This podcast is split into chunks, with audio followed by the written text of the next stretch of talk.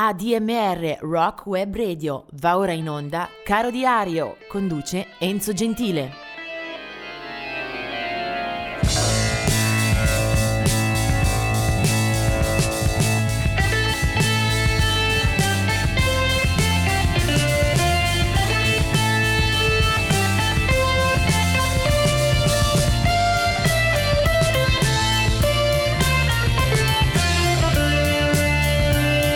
Siamo arrivati al quattordici di marzo, eh, vediamo subito di due decessi, due artisti che ci lasciano in questa giornata. Del millenovecentonovantuno è la scomparsa di Doc Pomus, il suo vero nome era Jerome E. Felder.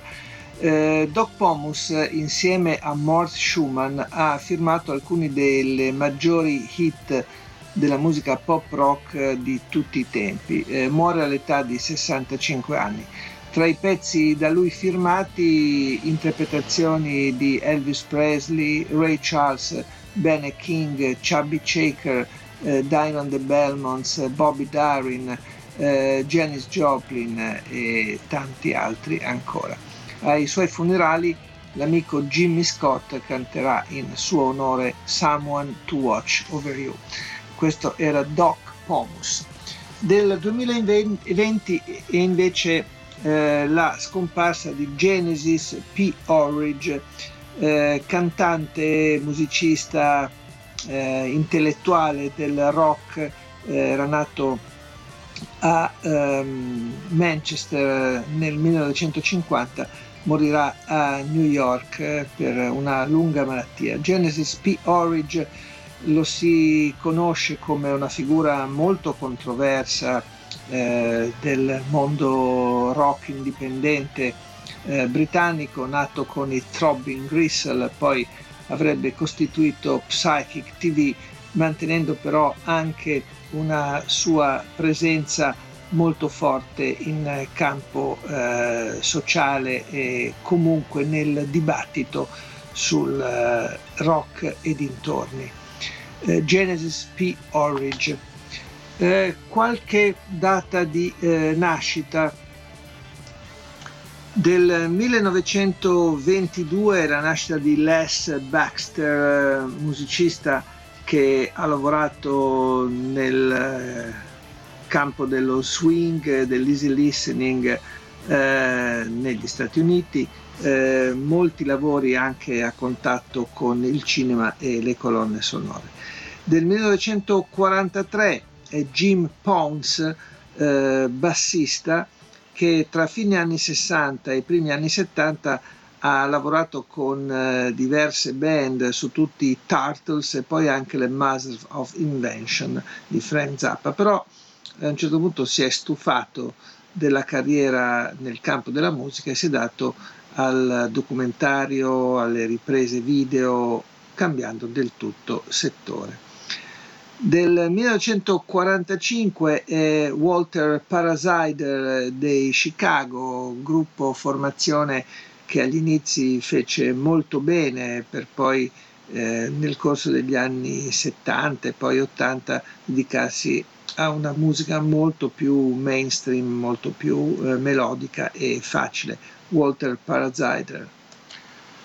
Del millenovecentoquarantacinque è John A. Lui, eh, del millenovecentoquarantasette mi correggo, John A. Lui, eh, artista britannico, eh, ha agito soprattutto negli anni settanta ottanta, è emerso con l'onda post-punk, eh, new wave, eh, si ricordano alcune incisioni per la Stiff Record, una delle grandi etichette indipendenti dell'epoca.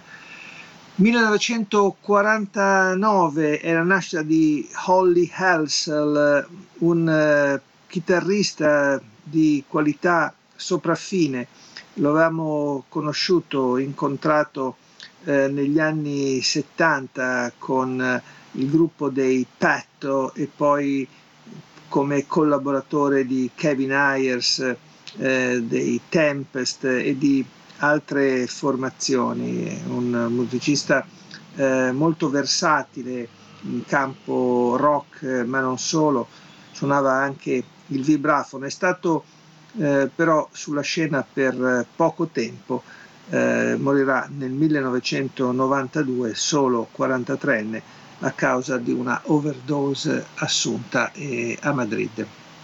Mentre poi del millenovecentottantatré è Taylor Hanson eh, del gruppo degli Hanson, eh, gruppo di eh, fratelli emersi giovanissimi sulla scena del rock mondiale.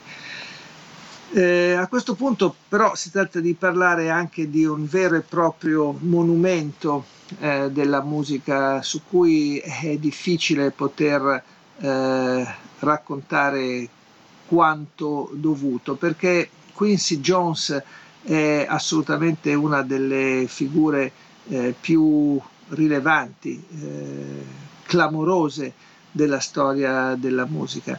Nasce nel millenovecentotrentatré eh, a Chicago, e la sua carriera eh, copre eh, tutti gli spazi possibili fin eh, dai primissimi anni cinquanta.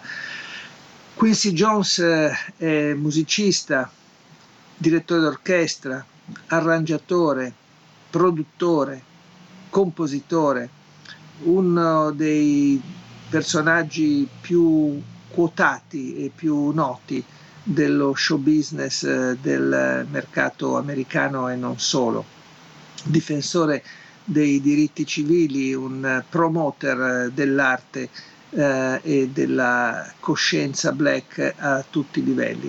Eh, impossibile riassumere eh, quello che ha fatto Quincy Jones, eh, che ha lavorato anche con eh, Eh, molti registi sulle colonne sonore, eh, è stato dietro a successi eh, clamorosi. Per esempio è produttore di Thriller, l'album di Michael Jackson, ma ha lavorato con Ray Charles, con Count Basie, eh, con Sarah Vaughan, giusto per citare il jazz, ma poi si è eh, spostato anche su musiche molto diverse. Eh, per esempio in Francia era stato anche al fianco di Charles Aznavour, di Jacques Brel. Eh, ha veramente operato a tutti i livelli, compreso le grandi voci americane come Frank Sinatra, Barbara Streisand, Tony Bennett. Eh, insomma, è solamente una eh, pillola brevissima quella che ci possiamo concedere oggi dentro eh, Caro Diario, eh, con le sue eh, produzioni, con i suoi lavori ha avvicinato i più grandi, compreso Miles Davis. Eh, lo si è visto anche in Italia all'opera a un certo punto nei primi anni, eh, fine, fine anni sessanta, primi settanta, eh, anche con il cinema sono stati eh, molti Eh, i meriti eh, raccolti, e eh, giusto per poter eh, citare un'ultima delle sue operazioni, eh, era eh, Quincy Jones dietro alla eh, sortita We Are The World, eh, il brano eh, scritto nell'ottantacinque per raccogliere fondi eh, a favore dell'Africa. Va bene, eh, tutto questo per dire che non c'è modo per eh, stringere in una parentesi, in una piccola vetrina come questa, la vita di ehm, Quincy Jones, eh, il quale ha anche eh, ovviamente eh, pubblicato dischi a suo nome. Io risalgo addirittura al millenovecentosessantadue con questo brano che ha scritto e ha registrato lui, eh, è celeberrimo, eh, lo ricorderete, lo riconoscerete perché utilizzato a più riprese in molte circostanze. Si chiama Soul Bossa Nova e lui è Quincy Jones.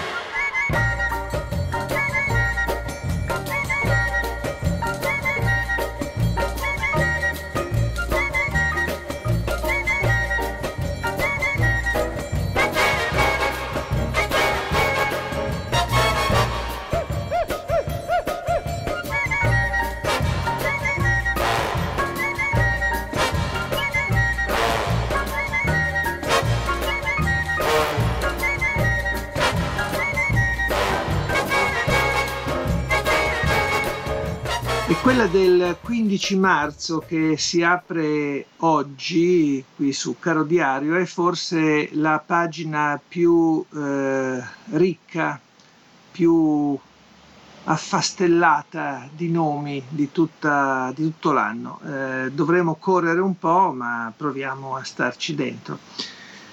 quindici marzo del duemilaotto muore Mikey eh, Dredd, un celebrato eh, produttore e cantante giamaicano, una leggenda del reggae.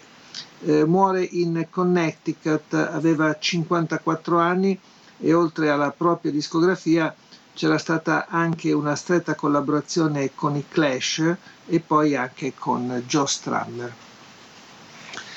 Eh,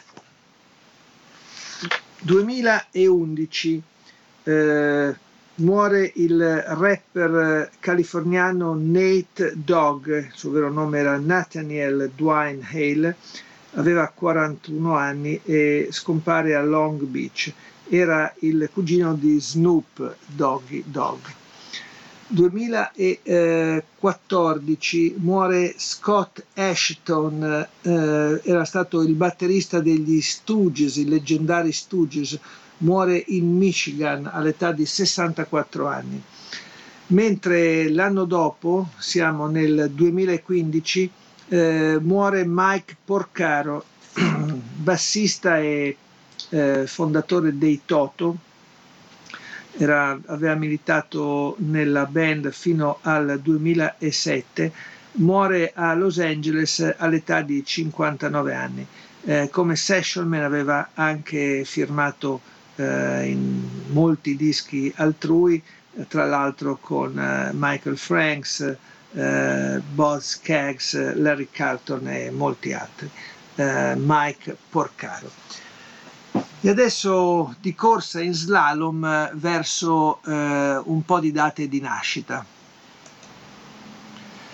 Facile immaginare come con questa folla di nomi io abbia avuto anche qualche dubbio di abbondanza sulla scelta della canzone finale, ma poi me la sono cavata alla fine con molto piacere. Partiamo dal millenovecentododici, quando eh, nasce eh, Sam Lightnin' Hopkins, eh, morirà poi nel millenovecentottantadue. È stato il bluesman eh, texano più prolifico e creativo del dopoguerra, eh, colui che ha aiutato anche a traghettare dallo stile rurale di Blind Lemon Jefferson verso un orizzonte più eh, professionalmente moderno, anche se radicato nella tradizione.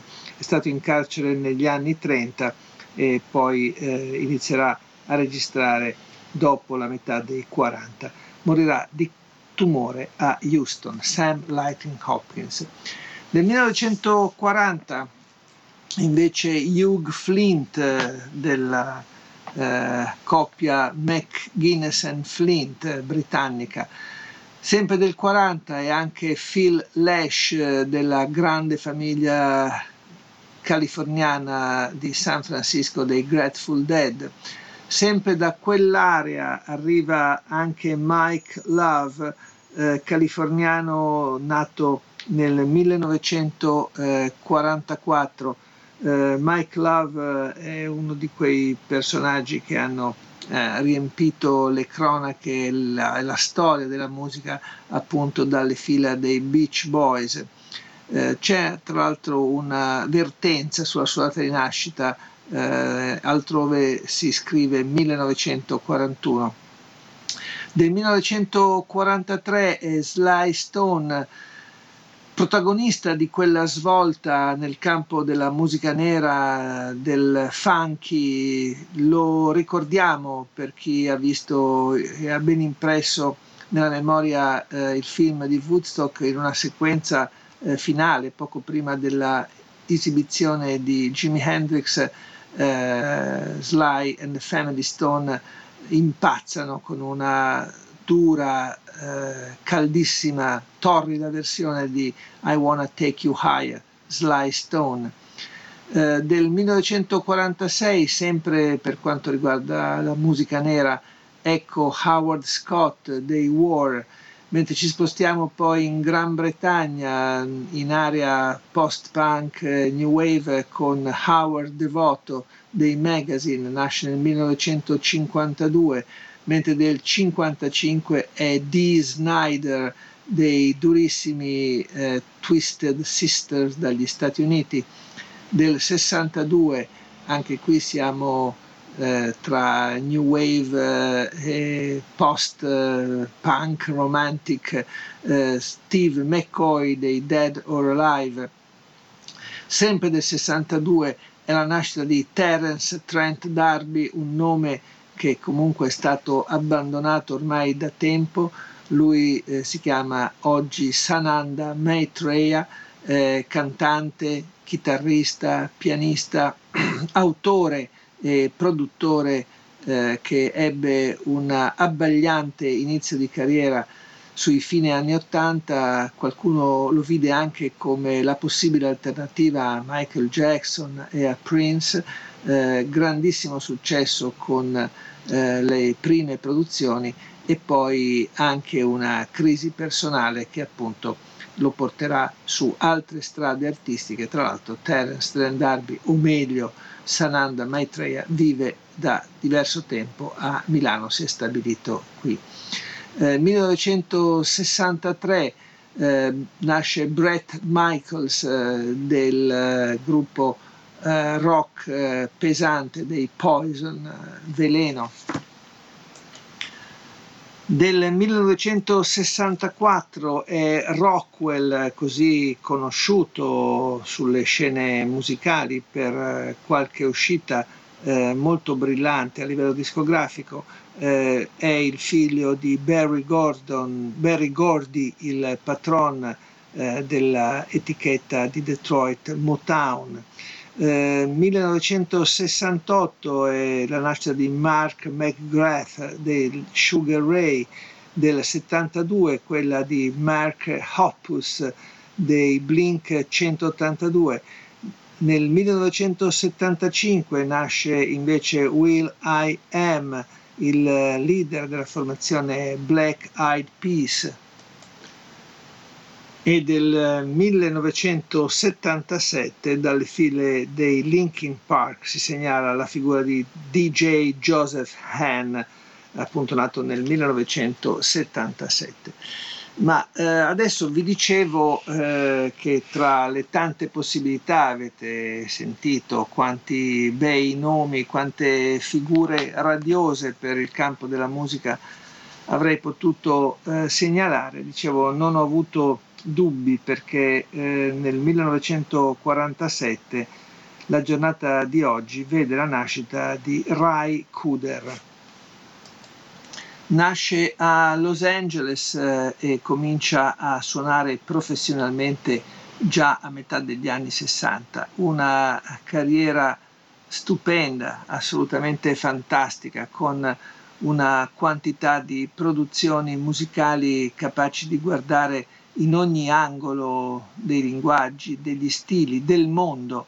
Ha toccato l'America Latina, eh, il raga indiano, eh, ha approfondito la musica africana. Eh, Ry Cooder oltretutto lo si conosce per eh, i suoi dischi in campo blues, eh, country folk, eh, lo stesso jazz. È stato Uh, un punto di riferimento per la sua chitarra e per chi ne ha amato la meravigliosa produzione.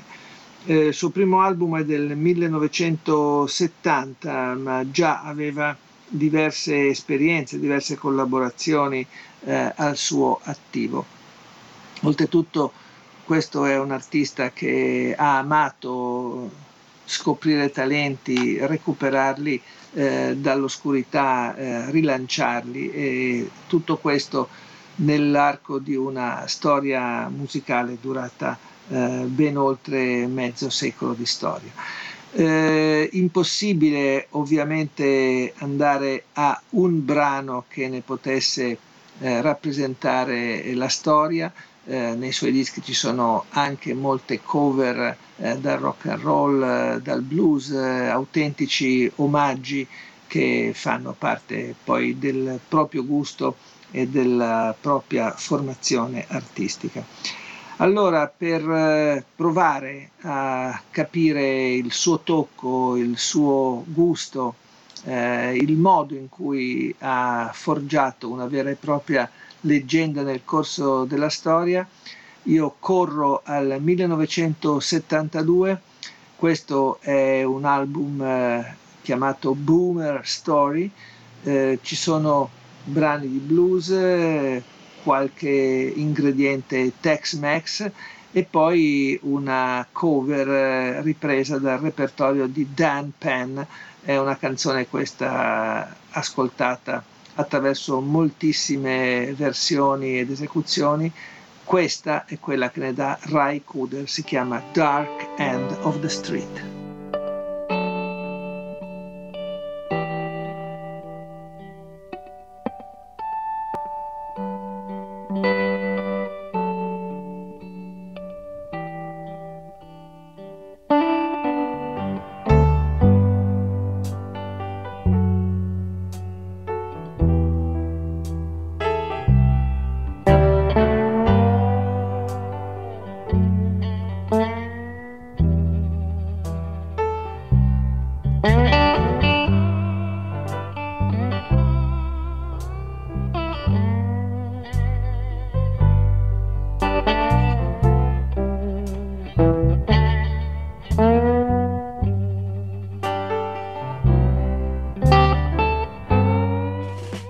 E ben arrivati al sedici di marzo, quando è il millenovecentonovantuno, eh, si eh, rileva una pesante sciagura nei cieli dell'Indiana, vicino a Fort Wayne, dove un aereo proveniente da San Diego, in California, dopo un concerto, si schianta provocando la morte di tutti i passeggeri.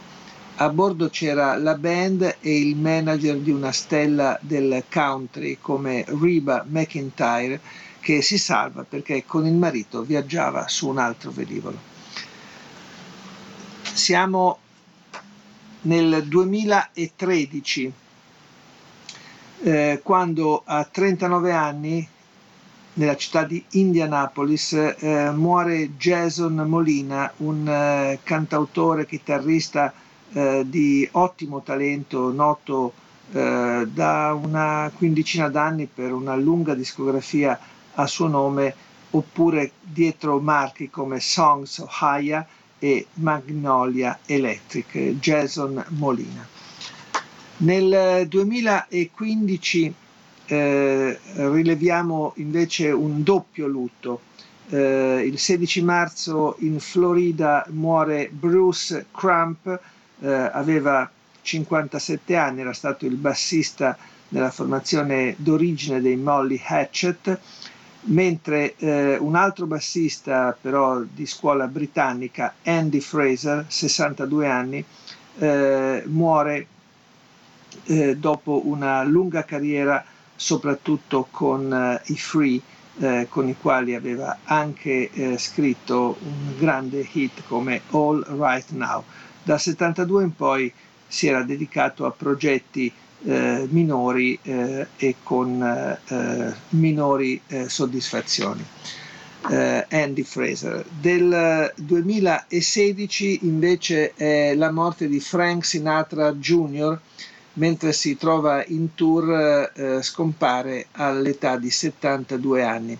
Eh, tra dischi e recital dal vivo la sua carriera era corsa via all'ombra e nella memoria del celeberrimo, del celeberrimo padre, con cui eh, era impossibile non notare l'impressionante somiglianza eh, fisionomica e anche vocale. Frank Sinatra junior E adesso passiamo a una serie di eh, date di nascita che in qualche modo eh, mi toccano in parte da vicino e soprattutto eh, mi fanno dubitare fino all'ultimo su quale eh, artista segnalare. Del millenovecentoventisei la nascita di Jerry Lewis, eh, il comico, attore, regista, eh, sceneggiatore, ma anche cantante, personaggio eh, televisivo, un artista a tutto tondo. Ci lascerà poi nel duemiladiciassette. Del millenovecentotrentasei è la nascita di Fred Neil, eh, questo un cantautore, un personaggio eh, di grande qualità, che purtroppo non ha avuto forse la fortuna che avrebbe meritato. Eh, era nato in Florida, poi eh, scomparirà nel duemilauno. Eh, Fred Neil già eh, giovanissimo comincia a registrare con eh, buoni eh, propositi e anche una ottima qualità di fondo. Eh, lo ritroviamo nell'ambito del Greenwich Village, nel circuito folk eh, della, di quell'area newyorkese dove eh, molti personaggi, molti artisti si sono ritrovati. Il suo capolavoro è un disco del millenovecentosessantasette intitolato semplicemente Fred Neil, è il suo terzo disco e contiene tra l'altro eh, una ballata come The Dolphins, che poi riprenderà Tim Buckley, e anche Everybody's Talking, un'altra delle canzoni eh, note e meglio riuscite eh, di Harry Nilsson. Ehm, di Fred Neil, che attraverso la versione di Harry Nilsson arriverà poi nella colonna sonora del film Un uomo da marciapiede. eh, Fred Neil, millenovecentosessantasette. Del millenovecentoquarantanove invece è la nascita di Elliott Murphy, un altro artista che eh, mi sta a cuore, che ha realizzato una serie Eh, molto importante di dischi eh, nel campo della canzone d'autore, eh, anche in questo caso di scuola newyorkese. Eh, Elliott Murphy è stato talentoso quanto sfortunato, perché è arrivato in un momento sul mercato eh, dove tutti gli sguardi e la curiosità erano rivolti ad esempio a Bruce Springsteen, che ovviamente batteva un po' eh, dei settori eh, molto vicini a lui. Eppure Elliott Murphy nella sua ampissima discografia ha accolto più di un eh, bersaglio, eh, molte sue canzoni, anche tra l'altro riprese dal vivo in diversi album live, sono un punto fermo del cantautorato rock eh, che abbiamo avuto la fortuna anche di eh, ascoltare spesso e volentieri anche qui in Italia. Elliott Murphy è del millenovecentoquarantanove. Sempre del millenovecentoquarantanove anche Jerry Goodman, un violinista che ho seguito soprattutto nei primissimi anni di carriera. Eh, erano gli anni settanta quando era impegnato con i Flock, ma soprattutto con eh, la stupefacente eh, band eh, di, eh, guidata e fondata da John McLaughlin. Si chiamava Mahavishnu Orchestra, era veramente una eh, serie di musicisti eh, toccati dal miracolo della luce, della grande musica. Jerry Goodman ha partecipato ad alcuni dei dischi migliori di quella formazione, Mahavishnu Orchestra. Del millenovecentocinquantaquattro sono Jimmy Nail, cantante ma anche attore eh, di origine britannica, eh, nasce il sedici marzo e comincia a produrre i suoi primi dischi a metà degli anni ottanta, per poi occuparsi appunto anche di recitazione, di musical. Eh, sempre dello stesso giorno e dello stesso anno, millenovecentocinquantaquattro, la nascita di Nancy Wilson, che invece è stata la chitarrista e la fondatrice del gruppo delle Heart, eh, Nancy Wilson. Del millenovecentocinquantanove è Flavor Flav, una delle anime del gruppo rap hip hop newyorkese dei Public Enemy, nasce nel millenovecentocinquantanove, mentre del millenovecentosessantatré è Stewart Kerr, un batterista eh, già con il gruppo dei Love and Money e poi da fine anni ottanta nella formazione dei Texas, gruppo eh, scozzese eh, con qualche buona fortuna negli anni novanta. Ma eh, come vi dicevo eh, c'è bisogno di mettere una canzone e un artista da scegliere tra molti di questi giganti che ho appena citato. Eh, la mia preferenza per oggi è andata a un cantautore eh, che ha scritto delle pagine fondamentali della musica eh, tra country, eh, acustica, eh, tra le ballate country folk Eh, a cui ci siamo affezionati nel tempo. Lui si chiamava Jerry Jeff Walker, eh, morirà poi nel duemilaventi. Eh, Jerry Jeff Walker è nato nello stato di New York, crescendo poi nel circuito del Greenwich Village. Eh, poi professionalmente si è formato in Texas eh, sulla scena eh, di Austin ed è considerato uno dei cap- caposcuola eh, del circuito texano, con eh, molti incontri, eh, una grande corrispondenza affettiva e di riconoscimento professionale anche nell'ambiente da parte di molti suoi colleghi. Eh, ci sono alcune canzoni che hanno segnato il tempo e portano la firma appunto di Jerry Jeff Walker, che ha alcuni album eh, notevolissimi.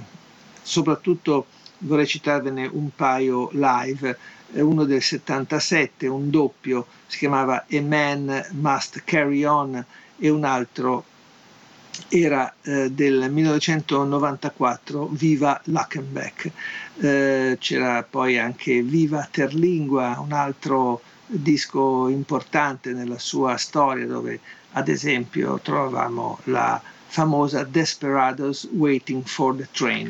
Però quando si dice, si cita eh, Jerry Jeff Walker, oltre a enumerare Eh, queste sue brillantissime performance e composizioni, c'è un titolo su tutti che ce lo ricorda e che adesso io voglio proporvi.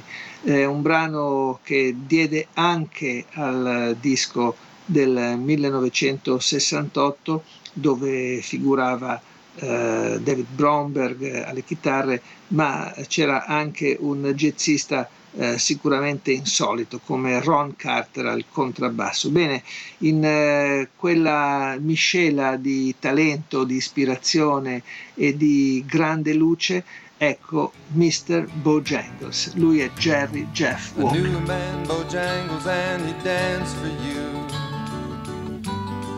in worn out shoes, with silver hair, a ragged shirt and baggy pants, the old soft shoe. He jumps so high, he jumps so high, then he'd lightly touch down.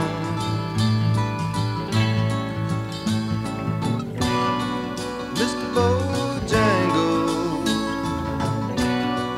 Mister Bojangles, Mister Bojangles,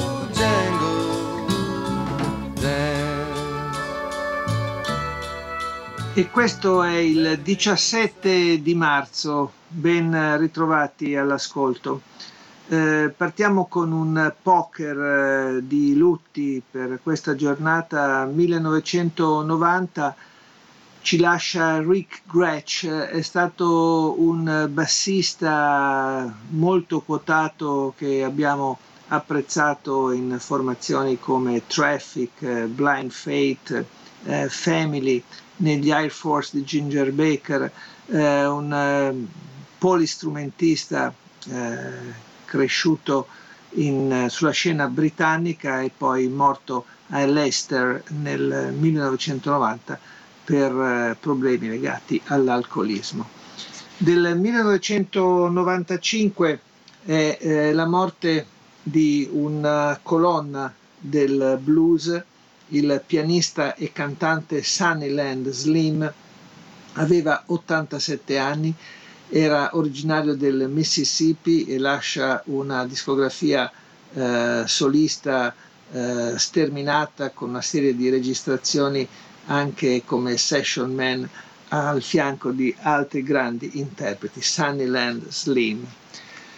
Del millenovecento Del duemiladieci, scusate, è invece eh, la fine, la scomparsa eh, di Alex Chilton, musicista e autore noto per aver figurato come fondatore e leader nei Box Tops e nei Big Star, eh, poi anche autore di una eh, lunga sequenza di album eh, a proprio nome. Artista molto prolifico, muore all'età di cinquantanove anni a New Orleans.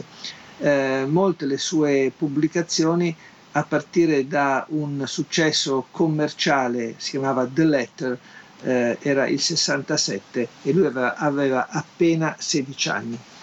Eh, siamo nel duemilasedici e ricordiamo anche la scomparsa di Steve Young, settantatré anni, che muore a Nashville. Nella sua carriera, eh, illuminata da un brano come Seven Bridges Road eh, del sessantanove, che eh, venne ripresa poi dagli Eagles, eh, da Dolly Parton, da, da eh, Jimmy Buffett e tanti altri, ci sono una quindicina di album e altri brani di successo eh, firmati a favore di Waylon Jennings, eh, di Willie Nelson, di Hank Williams Junior Eh, lui si chiamava Steve Young. Vediamo invece adesso un po' di date di nascita per questa eh, giornata.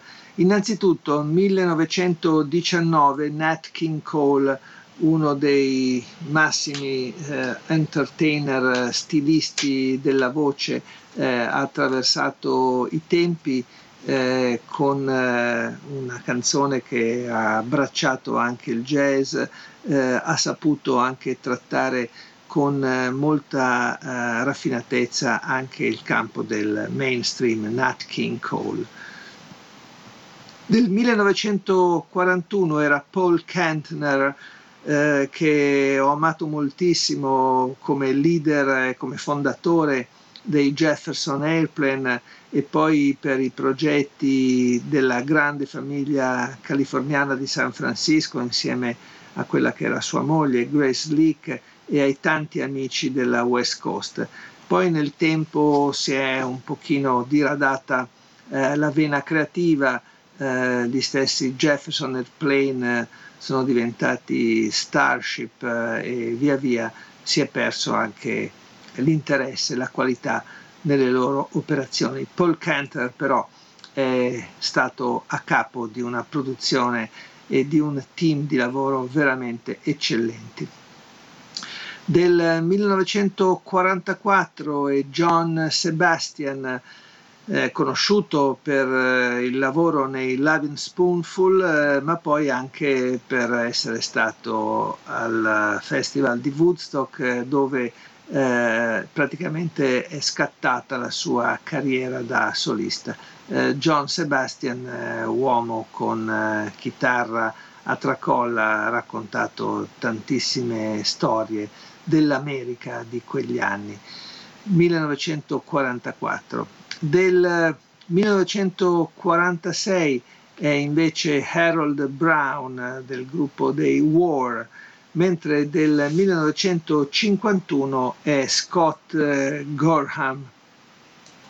Nato a Santa Monica, entrerà poi nella band britannica irlandese dei Thin Lizzy come chitarrista.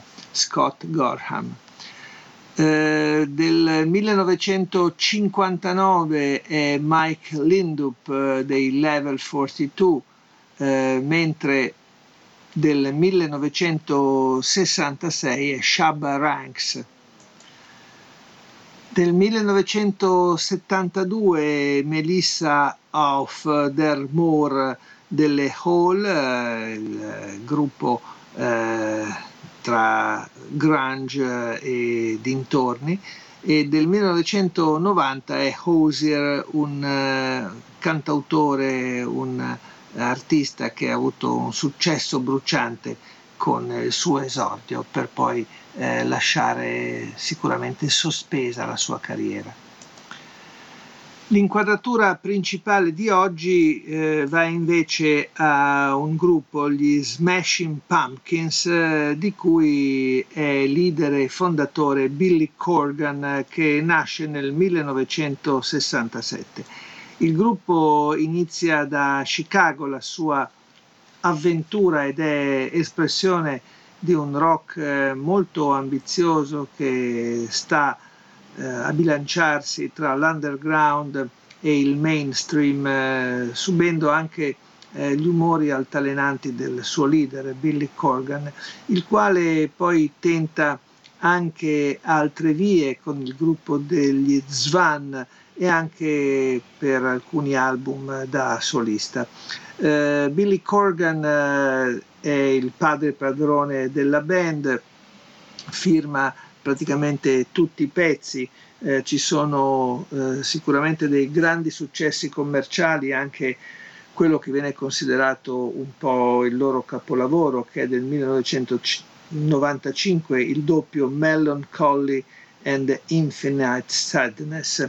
Eppure vado un pochino più avanti per cogliere quella che è la vena più morbida, eh, più carica di sentimento eh, di Billy Corgan, eh, che recupero in un album eh, di qualche anno dopo. Siamo nel millenovecentonovantotto, l'album si intitola Adore e questa è Blank Page per gli Smashing Pumpkins eh, di Billy Corgan.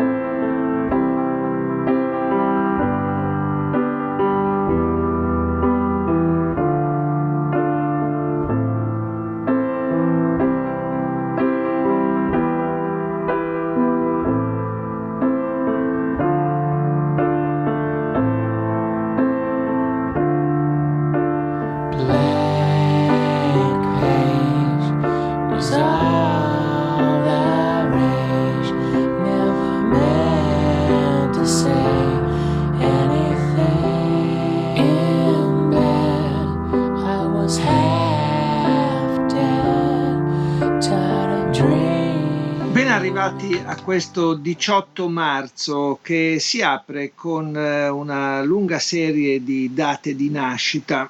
millenovecentotrentaquattro nasce Charlie Pride, eh, un musicista questo che eh, conosciamo per la vicenda della sua carriera spesa a contatto con la musica country, una vera anomalia visto che Charlie Pride è stato uno dei rarissimi artisti di colore a frequentare quel genere musicale. Eppure ha avuto un grosso successo, era nativo del Mississippi, eh, vince anche un paio di Grammy Award, eh, morirà nel duemilaventi eh, anziano, eh, colpito dal Covid.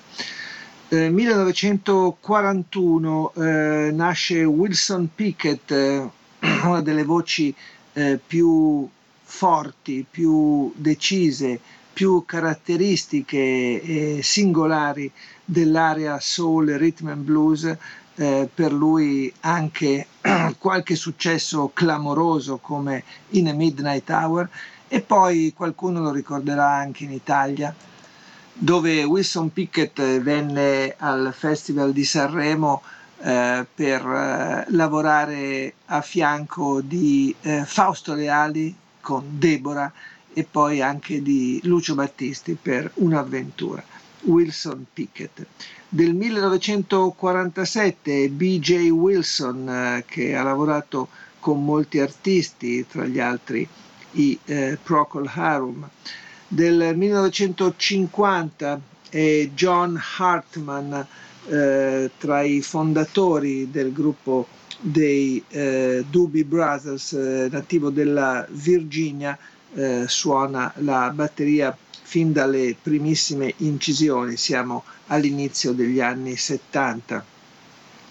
Nel millenovecentocinquantanove a Irene Cara, eh, Irene Cara, così direbbe la grafia se fosse italiana, invece è un'artista che oltreoceano ha conosciuto momenti di successo eh, clamoroso come attrice, cantante, eh, ballerina, soprattutto legando le sue fortune a un paio di titoli di film e di eh, lavori visti anche al cinema. Fame, saranno famosi, e poi Flashdance. Del millenovecentosessantuno è invece la nascita di Grant Hart, batterista degli Husker Du, un gruppo nato a Minneapolis, un trio che troviamo eh, già eh, a fine anni settanta, il primo loro disco è del millenovecentottantuno, lavorano con un'etichetta di culto, la S S T, eh, operano tra quel suono definito hardcore punk per un songwriting molto molto eh, qualitativo. Eh, ci sono stati momenti di fulgore con un album come Zen Arcade o come eh, Warhouse Songs and Stories del millenovecentottantasette, eh, dischi che hanno veramente eh, fatto la storia di un certo genere musicale, Husker Du. Poi del eh, millenovecentosessantadue è la nascita di un bravissimo cantautore che abbiamo eh, intravisto talvolta anche in Italia, Jam James McMurtry. Del millenovecentosessantatré invece eh, Jeff Labar del gruppo dei Cinderella. Jerry Cantrell, millenovecentosessantasei, nasce a Tacoma nello stato di Washington. eh, Jerry Cantrell eh, sarà il chitarrista e il cantante degli Alice in Chains.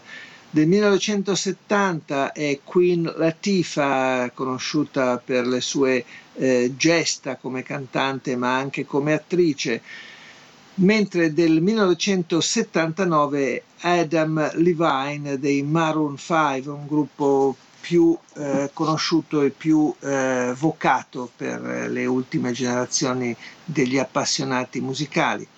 E adesso invece spazio anche per ricordare Eh, qualche caduto e chiudere poi con una vera e propria festa musicale. Nel duemilanove muore in un ospedale di Los Angeles John Phillips, era stato il fondatore dei Mamas and Papas, eh, gruppo ben noto nella California, nella San Francisco degli anni sessanta. Aveva eh, sessantacinque anni. Oltretutto era stato nel sessantasette tra gli organizzatori del Festival di Monterey. Nel novantadue aveva subito un trapianto di fegato dopo anni di maltrattamento dell'organo per abusi di alcol e droghe.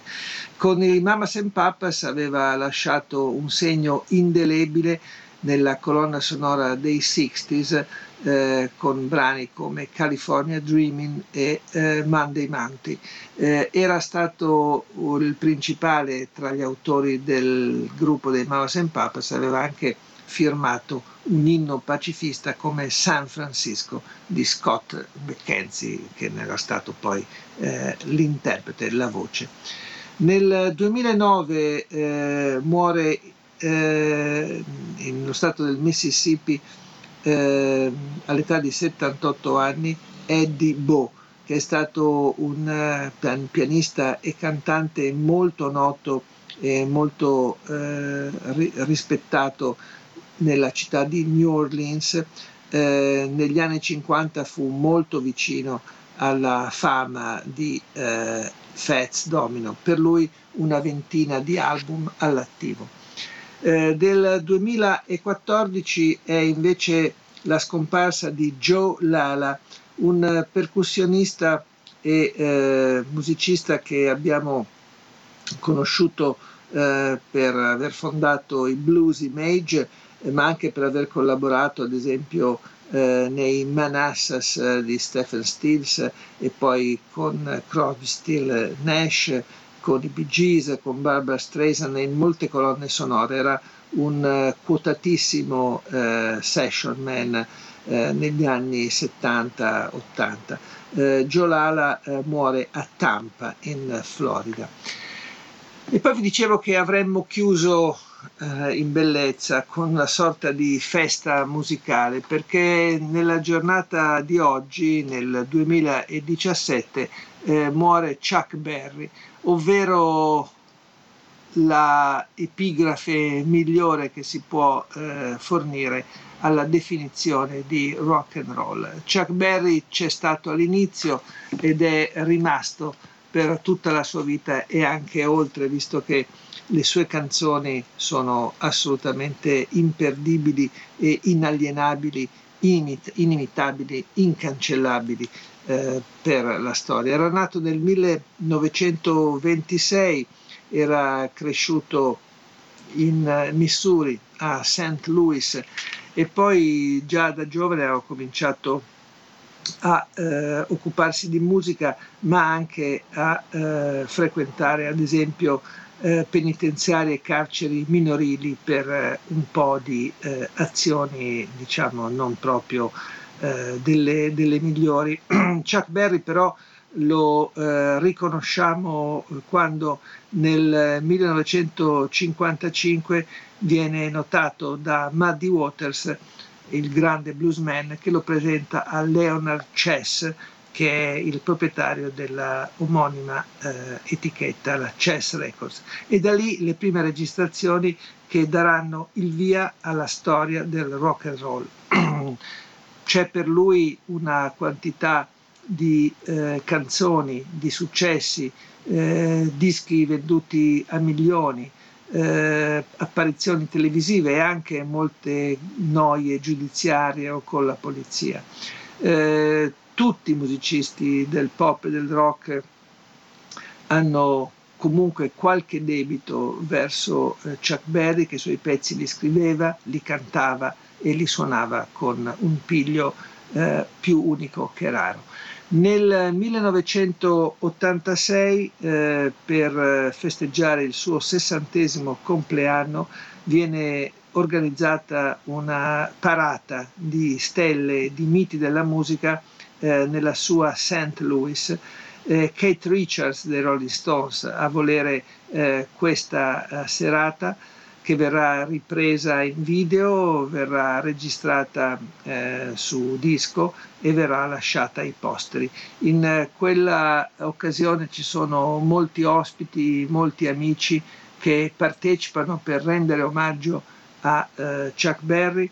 Ho scelto una canzone che è una specie di slogan, eh, si chiama Rock and Roll Music, da quel film concerto Hail, Hail Rock and Roll.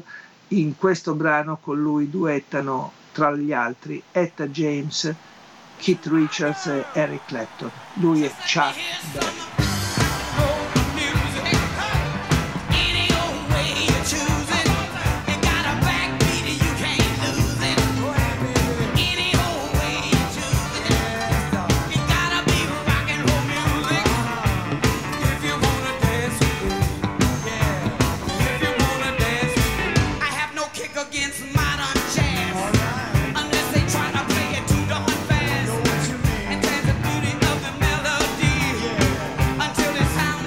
Siete all'ascolto di Caro Diario, un'agenda quotidiana che vi ricorda dei nati e anche dei decessi di questa giornata nel corso della storia.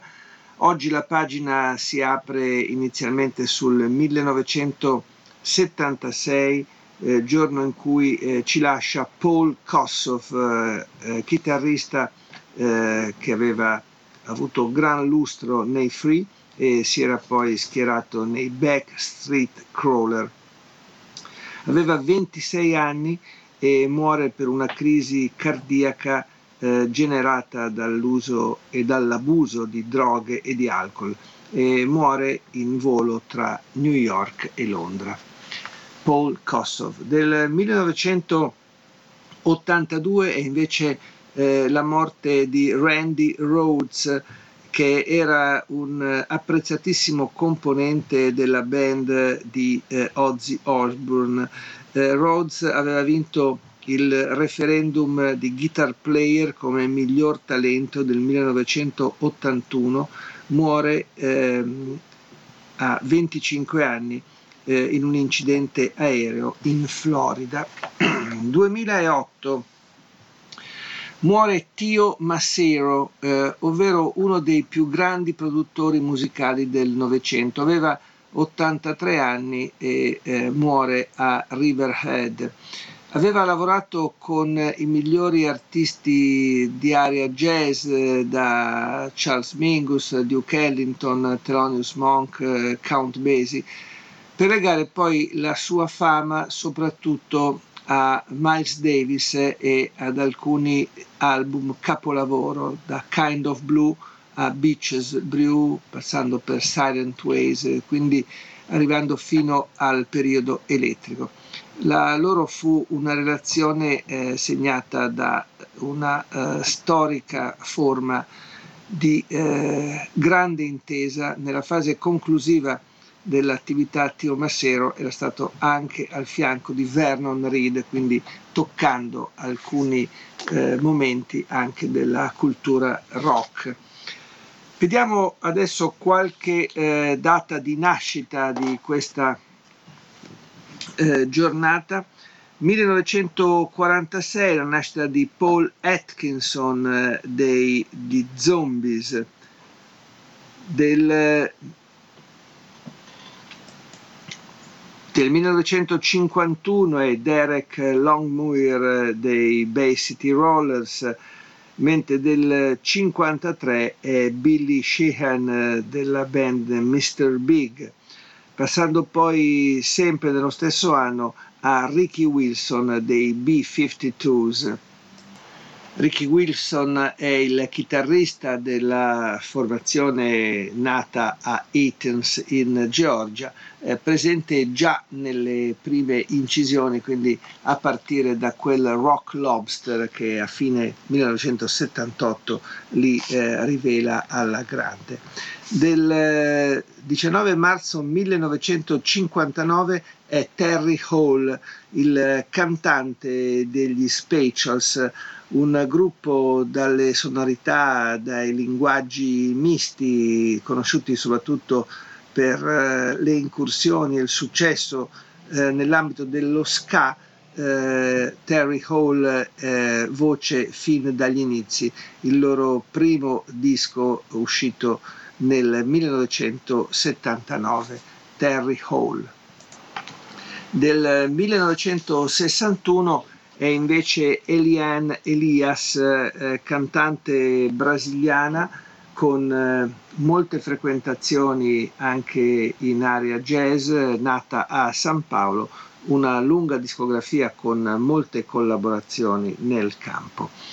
E adesso eh, invece spazio a un artista eh, la cui data di nascita rimanda al millenovecentocinquantuno, un personaggio forse poco noto ma che eh, andrebbe sicuramente recuperato attraverso una discografia anche abbastanza eh, densa, che eh, scatta eh, dal duemilasei, quindi quando Seasick Steve è già un personaggio abbastanza adulto. Il suo vero nome è Stephen Gene Wald e ha una storia di quelle eh, non comuni. Eh, scappato di casa all'età di tredici anni, infatti, eh, Steve passa la maggior parte della sua eh, vita a vaga- vagabondare, passando da un eh, lavoro precario all'altro, comunque eh, coltivando un eh, amore viscerale per il blues e per gli strumenti più insoliti, spesso recuperati in discarica e poi eh, eh, riaggiustati. Dopo aver preso mh, parte alla produzione di alcuni album indipendenti, eh, C sei Steve, eh, superati i sessanta anni, debutta nel nuovo millennio e fa riscoprire anche eh, al Regno Unito la passione per quelle sonorità eh, quasi dimenticate. Nel suo repertorio eh, molti brani eh, originali e anche alcune eh, versioni di classici eh, tra blues e dintorni. Questo album arriva proprio all'inizio della sua eh, storia eh, da solista, si chiama Dog House Music e questo eh, va a sottolineare la vena, eh, il gusto, eh, la potenza di C sei Steve. Il brano è omonimo al titolo dell'album e diventa un must appunto nel Regno Unito. Si chiama Dog House Boogie e lui è C sei Steve.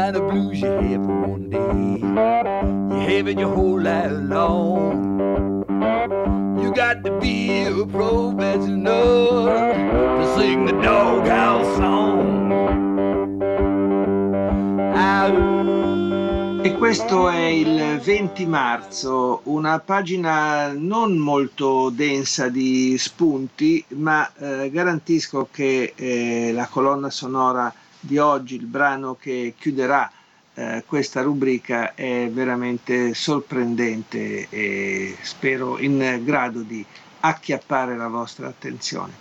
Cominciamo con alcune date di nascita del millenovecentotrentasette. È la nascita eh, di Jerry Reed, eh, cantante, eh, autore, chitarrista, eh, originario della Georgia, è nato ad Atlanta appunto il venti marzo del trentasette, cantautore e attore eh, schierato nel campo del country con una eh, buona carriera alle spalle, eh, morirà nel duemilaotto. Del millenovecentotrentasei, quindi sì, l'anno prima, eh, è nato invece eh, Lee Scratch Perry, un disc jockey, produttore, cantante e imprenditore discografico che ha lavorato eh, molto e bene in campo del reggae, del dub, una sorta di guru per quel settore. Dai suoi studi di registrazione, i Black Ark, eh, sono passati eh, tra gli altri eh, Bob Marley, Gregory Isaac e tanti altri, con eh, collegamenti anche a eh, gruppi di altra generazione, altra estrazione, ad esempio i Clash. È stato un personaggio istrionico, bizzarro, con una eh, carriera molto intensa, sia a proprio nome sia appunto eh, collegato a tanti di questi nomi.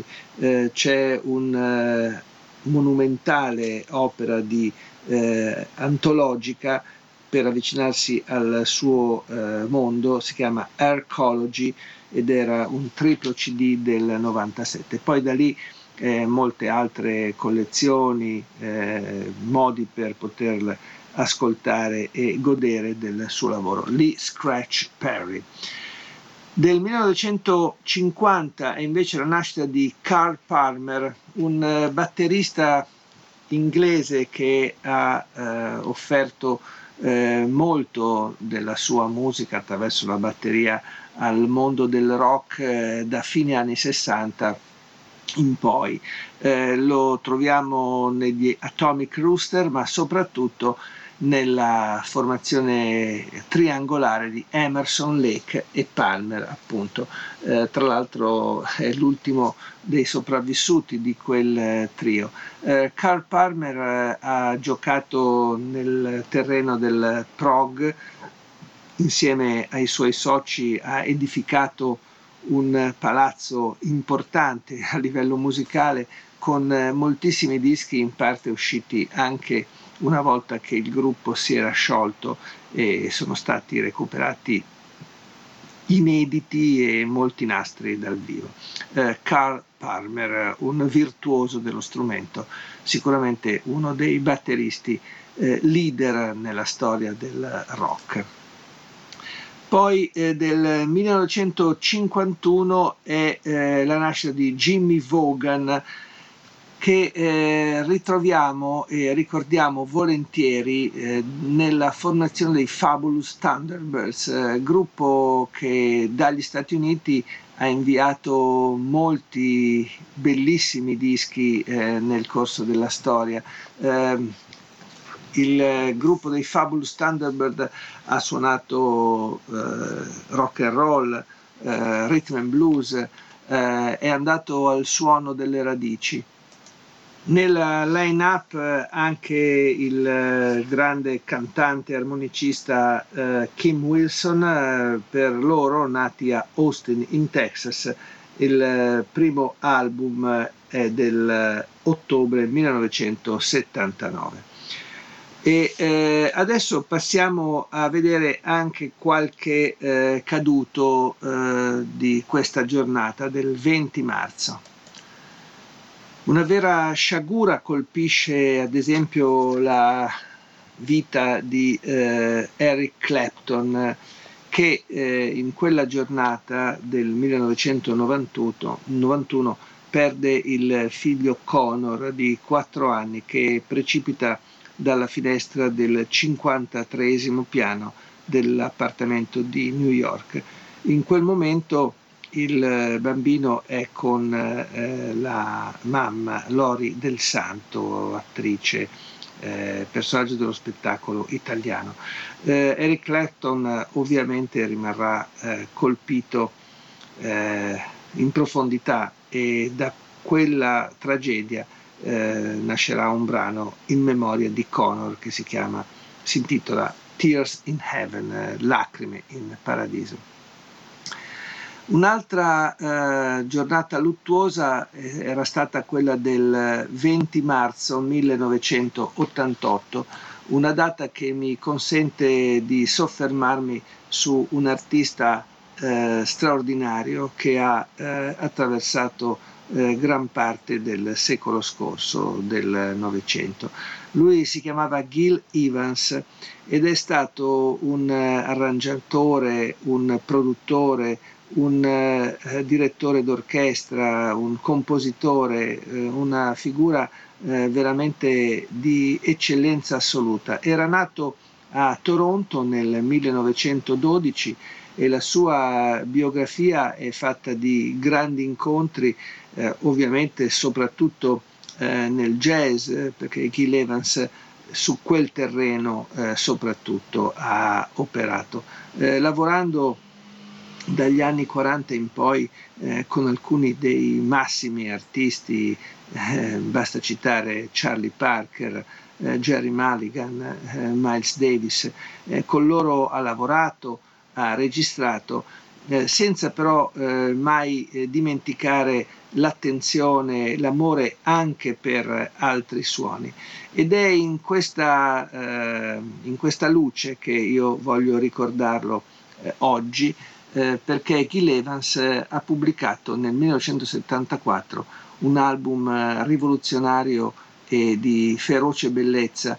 Si intitolava The Gil Evans Orchestra Plays the Music of Jimi Hendrix. Era quindi una sorta di esperimento, un, uno sguardo su quell'incontro che sarebbe potuto eh, andare in porto tra Uh, Miles Davis e appunto Jimi Hendrix, un incontro che non c'è mai stato, ma che Gil Evans stava cercando di preparare, a cui stava lavorando. Quell'album che poi ha avuto anche eh, diverse altre eh, ristampe con eh, inediti che sono stati aggiunti nel duemiladue, vedeva una grande formazione eh, appunto guidata da Gil Evans, la sua orchestra, alle prese con eh, i brani di Jimi Hendrix. Eh, ci sono i titoli che hanno eh, illuminato la carriera del grande chitarrista di Seattle. Eh, ovviamente Gil Evans eh, evita di spingere sulla chitarra elettrica, eh, regalando soprattutto ai fiati la prima linea. Una formazione bellissima dove si trovano ad esempio eh, David Sanborn, eh, George Adams, eh, Peter Gordon, eh, Tom Malone, Lew Soloff, solo per citarne alcuni. Alla batteria Eh, c'era invece Tony Williams. Bene, da questo disco che andrebbe ascoltato d'un eh, fiato senza mai interrompersi, eh, un brano che io ho avuto anche la fortuna, l'avventura di ascoltare dal vivo quando eh, Gil Evans portò questo progetto a Umbria Jazz eh, nella seconda metà degli anni Ottanta. Eh, il brano che voglio eh, farvi ascoltare per incontrare Eh, questa bellissima avventura si chiama Crosstown Traffic, naturalmente era di eh, Jimi Hendrix, mentre eh, il eh, progetto è a firma Gil Evans Orchestra.